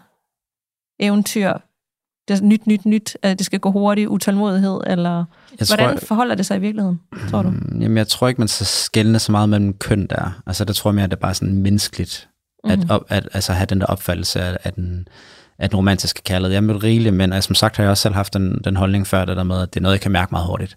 Og så har jeg bare indset, at det kan jeg faktisk ikke. Øh, men der er helt sikkert lige så mange mænd derude, som, som, øh, som også går efter det, altså som, som jeg også har hørt udtalelser omkring det der med, at det skal, de skal kunne føle noget med det samme, og den umiddelbare gnister og alle de der ting. Ikke? Så jeg tror, det egentlig forholder sig rimelig ens. Det, jeg synes jo, det er en generel sygdom, der har inficeret hele vores datingliv. Det der med, at vi skal, vi skal kunne afgøre det så hurtigt. Og det bliver hurtigere og hurtigere, ikke? Øhm, og vi har flere og flere muligheder. Så det er bare den der kombination af, at vi mener, at vi skal kunne afgøre det meget hurtigt, fordi det er øh, at vi kan fornemme det umiddelbart øh, og ved første møde, og inden for de første fem minutter, som I også har sagt. Øh, fem sekunder. Fem sekunder. jeg bliver med at glemme, hvor hurtigt det er. Fem, så, fem idé, så på den ene side har vi ideen om, at vi skal kunne afgøre det inden for de første fem sekunder, koblet med de ekstremt mange muligheder, vi har i nuværende datinglandskab. Det er jo bare en opskrift på katastrofer. Det er i hvert fald en opskrift på meget korte relationer. Ja. Eller relationer, der aldrig bliver til noget. Ja. Fordi det er hele tiden noget nyt. At, altså, så det, det er bare sådan, den der dating FOMO, den er, jeg, synes virkelig, den er et problem. Og jeg kæmper også selv med den. Ja. Jeg ligesom sidste gang blev nødt til at uh, ligesom erklære, at alt det her, det, meget af det her, det peger også tilbage på mig selv, fordi jeg har også oplevet det der med, at jeg kan være hurtigt videre. Uh, og, og så samtidig så bliver jeg nødt til at tænke på de gange, i stedet for at have den der survivorship bias, for det netop måske har været øhm, lidt mere, altså, der har været stærkere følelser til at starte med. Altså, så er nogle af de gange, hvor det faktisk også har været rigtig godt, hvor det ikke har været det. Altså, hvor, hvor det har udviklet sig langsomt. Og det er det, jeg mener. Den langsomme dating er, det, det er i virkeligheden mange af de samme argumenter, som jeg udfoldede sidst i forhold til det der med, at vi ikke, vi ikke kender mennesker fuldt ud til at starte med. Det tager faktisk tid, før vi lærer folk at kende, og alle deres forskellige facetter og særheder og og, og, og hvad hedder det, charmerende træk og så videre. Det tager noget tid at lære folk kende, og det er derfor, vi nogle gange kan gå op og, folk, op og ned af folk længe. Jeg fik jo nogle, nogle beskeder efter, jeg havde været med her sidst, ikke, hvor de beskrev, at de havde aldrig været sammen med deres partner, hvis, øh, hvis de ikke havde gået op og ned af dem i et år på deres arbejdsplads, fordi så lærte de dem at kende på en måde, mm. som de mm. aldrig, aldrig ville have haft en chance for normalt. Og lige pludselig finder ud af, at den her person indeholder alle mulige ting, som jeg faktisk er tiltrukket ret rigtig meget af. Mm. Men hvis det skulle have været afgjort på en date på 6 timer, eller 5 sekunder, eller 5 minutter, så havde det aldrig været sket. Mm. Øhm, og ja, altså, der er simpelthen bare et grundlæggende mismatch mellem vores forestillinger, om vi kan afgøre det hurtigt, og hvor lang tid det reelt tager at lære andre mennesker at kende. Mm. Ja. ja. Altså, det, det tager bare noget tid at lære andre mennesker at kende, og jeg tror, vi har meget lidt tålmodighed. Der har jeg også selv meget lidt tålmodighed over for at skulle, skulle lære det der, også fordi at, som det jo tit sker, altså kærlighed, eller hvad er det, dating, er jo også lidt et numbers game. Du skal møde ret mange mennesker, før du møder en, der ligesom du, du falder i hak med på den, over længere tid på den måde. Mm. Øhm, så man kan godt blive udmattet, og derfor så har vi måske ikke lige så meget tålmodighed over for de der dates der, som der kan også godt være et argument for at date færre, men mere i dybden. Give det noget mere chance så videre. Bare, jamen jeg er så enig, Morten, men det er så svært, når, når jeg efter første date synes, at vedkommende er så mega kedelig det er virkelig svært. Nu, nu er det lang tid siden, jeg har mødt et rigtig kedeligt menneske, men, men det er sådan, min historik siger mig, ja. hold kæft, jeg falder dig i søvn, hvis jeg skal gå ud med dig igen. Så, så, hvis du har den opfattelse, så skal du det heller ikke, altså, tænker jeg. Nej, men tænk, hvis han var helt vildt fed på date nummer 5, men, men altså, wow, det, det har vi jo ikke. Altså, så mange timer i livet har vi jo ikke. Det skal jo vel være et eller andet. Altså, for, for du jeg skal tager... der ikke det, morgen. Altså, ærligt talt, skal der ikke være noget, man har jo, lyst jo, til. og det der, som jeg har, hvor jeg baserer rigtig meget på samtalen. Hvis ja. vi kan snakke godt, så føler jeg, at der er grundlag for mere. Ja, og så er der sådan og, en som mig, der kan snakke godt med alle. Ja, ja, ja, ja, men samtidig, der er forskel på, at du, kan, at du er god til at small talk med alle, og så mm. på, at du reelt føler, hov, vi har faktisk fat i noget her sammen. Ja. Altså sådan, man kan godt mærke, man kan godt mærke, hvornår en samtale, den bare kører, og hvornår der reelt er sådan lidt, altså den, den, den stikker lidt dybere, ikke? Ja. Øh, fordi... Ja, når jeg ikke har været vært inde. Præcis. Så er det der, jeg har fået noget ud af det også. Ja, ja. ja. Men altså, du kan jo bare tage, du skrev til mig i går, fordi jeg fyrede en joke af på Instagram, eller hvad det foregår også. Mm. Og var sådan, hvor kommer det fra, Morten? Og, sådan, sådan, og jeg sagde til dig, jamen, den del har jeg også i mig. Det er bare sådan, det, det er bare for det første ikke altid, den er der, og så tager det noget tid. Altså sådan, du rendte rundt i bare overkrop, og du var lidt, øh, du var lidt, du var lidt fræk i dit ordsprog og sådan noget. Så var jeg da bare sådan, hvad sker der med din energi, Morten? Ja, okay, det var ikke det med overkrop, jeg tænkte, jeg tænkte mere på den der dårlige joke, jeg omkring malerrullen. Øh, ja. men, øh, men, det var ja, samme dag, siger det bare. Ja, det var samme dag, præcis. Du var der var god energi. Ja, så hvis du havde skulle dømme mig ud fra øh, det første møde af podcasten, eller mm-hmm. hvad det var. Altså, det er jo, der er jo forskel på den morgen, du så der, og den anden, og den var der måske ikke kommet frem før mm. en tredje, fjerde date, eller hvad det nu kan være. Mm. Fordi det er ikke den, jeg er mest komfortabel med at vise hurtigst. Mm. Det skulle du til at gøre. ja, ja. ja, det kan er det vel også et spørgsmål om tid. Altså, folk er jo super travle. Jeg har ikke tid til at give anden, tredje, fjerde dates, når jeg nærmest ikke engang har tid til første date. Mm. Alene det at finde tid til det, ikke? I en uge, hvor man også vil nå alt det andet, der synes Ja. jeg, det er svært at prioritere, synes, fordi tiden er jo dyrbar. Ja. Og nogle gange kan en date, date trække ud. Der skal jeg også arbejde lidt med grænser for, når den kan slutte. Det kan jeg ikke finde. Det behøver ikke bare seks timer, ikke? Jeg må godt gå hjem Ja. igen. Ja. Øhm, Ja. Men at der synes jeg faktisk, det, altså, Du kan være, at du skal sætte sådan en kant på forhånd, så du ved, at sådan, mm. det ikke trækker ud i uendelighed. En time. Altså det kan være rart for dem også at vide at sige, jeg skal altså være tilbage klokken tre, bare lige så du ved det. Du behøver ikke give nogen grund til, hvorfor. Du kan bare Okay. sige det. Det, det er det nye. Ja. Mm. Så Nej, du laver en Claudia, der Og så, kan, bare- og så kan det jo, når du så er der, hvis det så viser sig at være helt fantastisk. Nej, de er aflyst. Ja. ja, ja, ja, ja. Nej, det er faktisk seriøst en god idé. Altså, Ja. jeg opererer meget med bagkanter, fordi ja. ellers så kan jeg jo også blive ved. Altså, Ja, det kan, være svært, hvornår, det kan være svært at, at vide, hvornår man så skal kalde den, og så kan det Ja. lige pludselig blive, at man måske bare bliver ved med at suppe lidt rundt i det, selvom mm, at det præcis. egentlig var meget rart at komme lidt hjem og lige tænke lidt over, hvad, ja. Hvad der var, der lige er sket. Ja. Plus, Øhm, at det kan også virke som en afvisning, hvis man sidder og har en god samtale, og det er sådan, Nå, nu skal jeg øh, også hjem. Nå, hvor, hvor, nå okay, nå. Ja. Altså sådan, men, Ja. men det behøver ikke at betyde, at man er på en dårlig date. Nej, nej, overhovedet Men hvis man ligesom har sat rammen, om jeg har en time eller to, Ja. ja. så er det også helt naturligt efter en time eller to at runde af og sige tak for i dag. Ja. Uden at det er fordi, nå gud, Det kunne være, at en god tur var en god idé, for man kan jo kun gå altså, rundt om alle søerne. Og så er man jo nået tilbage, så tager man den jo ikke to Du, gange. du kan kun gå en time. Åh, oh, jeg kan ikke. Åh, Åh, ja, det kan da nu, nu må du bære mig resten af vejen. Ja. Ja. ja, men så kan man så udvide det. Morten, du har været på mange gode dates, tror jeg. Har du ikke det? jo, Ja. tak. Gå, gå og snakke dates. Du er sådan en, hvor. Men Ja. det, det, jo, det har været, jeg synes, det er glimrende, fordi der er et formål, øh, og man behøver ikke at sidde og sådan intenst at stige hinanden i øjnene, mm. og man, altså sådan, ja, og man kan få lov, jeg, jeg, jeg tænker godt, når jeg går også, altså det er rart, det rammer ja. Ja. at snakke for mig med andre mennesker på. Jeg, jeg, jeg synes, du stigmatiserer at gå daten lidt voldsomt. Sorry, ja. Ja, ja, jeg har ja, været ja. på nogle... Jamen, jeg, kan faktisk, jeg elsker jo selv at gå. Ja. Det er bare blevet en ting, at så mødes man Ja. et sted. Men det er også, fordi det er blevet en kliché, ikke? Altså Ja, alle folk, der går kaffe. rundt om søerne, rundt Ja. om på kastellet og så videre, sådan, og man kan se alle de her, man kan se, hvem der er på date eller ej. Øh, men altså, ja, det er Jeg en, tror også det er bare, en det er, god fordi jeg godt lide, altså jeg elsker at gå en tur på anden date eller tredje date, men det der med, at man sidder sammen, sådan, jeg synes nogle gange, man går, så sådan, det kan selvfølgelig også tage lidt af presset af, Ja, men så, sådan, at, præcis. så man ser ikke rigtig hinanden, man går siden af hinanden. Jamen, så nogle gange, så, så, så, så sætter man noget i løbet af turen. Altså, Sætter så, noget? så finder Okay. jeg en bænk og vender mig mod dem. Okay, Ja. for ellers så synes jeg bare, at vi ligesom har været i biografen sammen. Ja, ja biografen vil jeg aldrig gøre på en første date. Altså, det er mere virkelig det der med, at man kigger fremad, ikke? Man, altså, Ja. det ved jeg ikke. Men det, Det er jeg mig, godt, der har nogle idéer om, hvad det vil sige at gå Nej, en jeg, har tur. selv, jeg har selv tænkt på det der med, at nogle gange, altså, så kan det være svært at få øjenkontakten, som også er meget rar. Mm. Øh, men så er det nogle gange, at jeg siger, også bare for lige at hvile benene, fordi jeg er jo en gammel mand nu, ikke? så jeg kan heller ikke gå. Så, ej. Vi er jo oppe i årene også ja, to. præcis. Øh, men så kan man Tak, finde- fordi du ikke inkluderede mig. Nej, ja, er nej, du er den unge. Åh oh, ja, fedt. Du har lige 14 dage at køre på endnu, ikke? Ja, så er jeg 34, men jeg er jo ikke 38. Morten.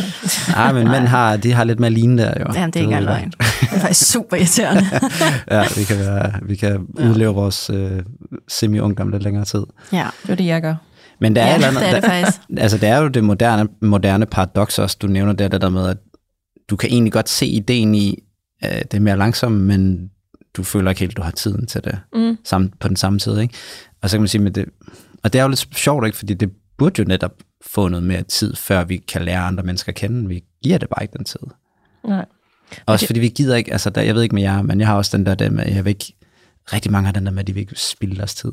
Ja, det, Det har jeg rigtig meget. Det gør jeg meget. op jeg ved Ja. godt, det lyder, men altså, det bruger jeg mig. Jeg vil ikke spille min tid. Nej, jeg kender det godt, men samtidig så er sådan, nogle gange så spilder jeg min tid på at være så bange for at spilde min tid.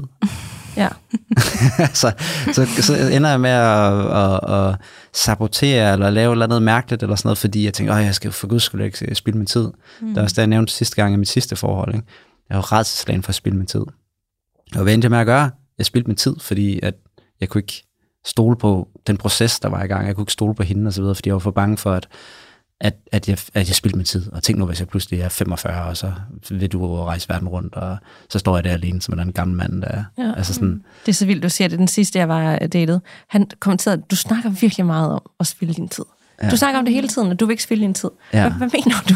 Og det er ikke særlig jeg rart for de folk, der hører. Det var det det er som om, at jeg hele tiden sådan, sådan, at han tænker, når du føler, at du spiller min tid med mig, eller nej, jeg Ja. bare sådan, jeg, jeg gider bare ikke, jeg, det jo dumt at sidde og, altså jeg kunne godt tænke det, men jeg vil jo måske ikke Hvordan sagde du det over? Altså, hvad, hvordan ekspliciterede du Jeg det? tror bare, jeg sådan har, for, altså det er ikke sådan en anklagende, jeg vil ikke spille min tid med dig. Du skal fandme Men ikke du spille min tid. Men det er sådan, man snakkede om, hvad der sådan, jamen jeg, du ved, jeg lever meget her. Nu kan der komme sådan en snak, og jeg vil bare nyde livet, men jeg vil, jeg vil ikke spilde min tid. Mm. Altså, det kommer op sådan i nogen, og så folk sådan, hvad, hvad snakker du om? Altså, altså det, han kommenterede bare på det. Ja. Nu sagde du det selv.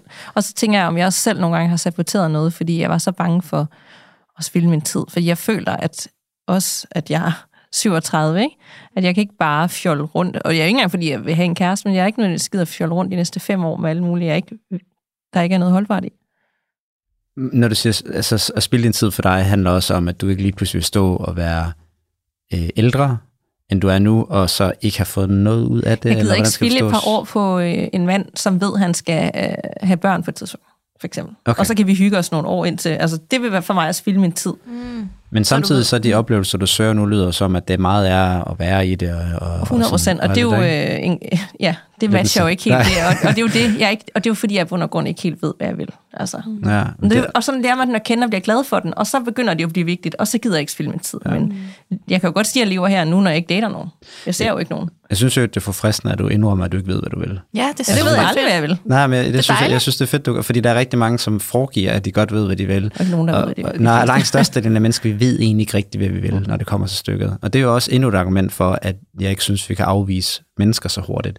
Fordi vi ved egentlig ikke rigtig heller, hvad vi gerne vil have. Vi tror, vi godt ved, hvad vi vil have, men, men langt de fleste af os er egentlig elendige til at bedømme det, når det kommer til stykket. Jytte Vigelsø sagde forleden dag i Hjerteflimmer for voksne, din hjerne har slet ikke kapacitet til at vide, eller rumme, eller forestille sig, hvad det er, du egentlig gerne vil have. Mm. Det synes jeg faktisk virkelig er rigtigt. Det tager jeg med videre herfra. Mm, Ja, ja, det, det kan vi ikke.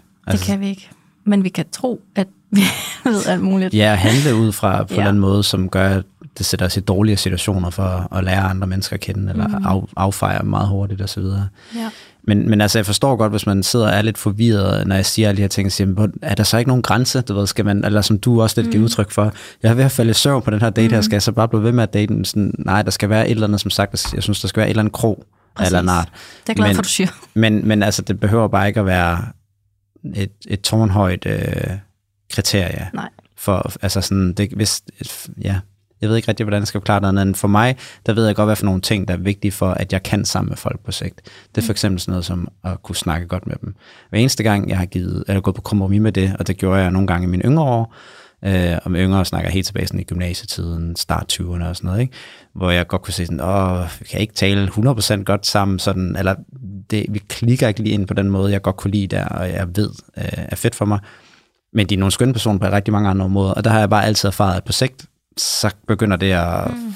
gøre noget dårligt ting for mig. Mm. Øhm, så, så det er sådan en ting, jeg kan gå ud fra og sige, okay, der var ikke øh, mega fyrværkeri, og der var måske ikke nogen kæmpe attraktion til at starte med osv., men jeg synes, vi havde en virkelig god snak, og jeg, og jeg synes, hun var interessant på de her måder, jeg vil gerne lære hende bedre at kende. Mm. Og så kan det være, at finde ud af på anden date, Nå, men der, der var måske ikke mere, eller tredje date, eller fjerde date, eller femte date. Ja. Okay. Wow. Det var, øh, lad os sige, det var ordene for øh, dagens afsnit om langsom dating, og jeg vil afslutte med ugens reminder, som lyder sådan her. Du skal ikke beslutte lige nu, om det skal være for evigt. Du skal bare beslutte, om det er næste date værd. Det var jo meget tråd med... det var ja, ja. Meget. det var godt, Morten. ja. Ja. Tusind tak for i dag, Morten. Selv tak. Tak for i dag.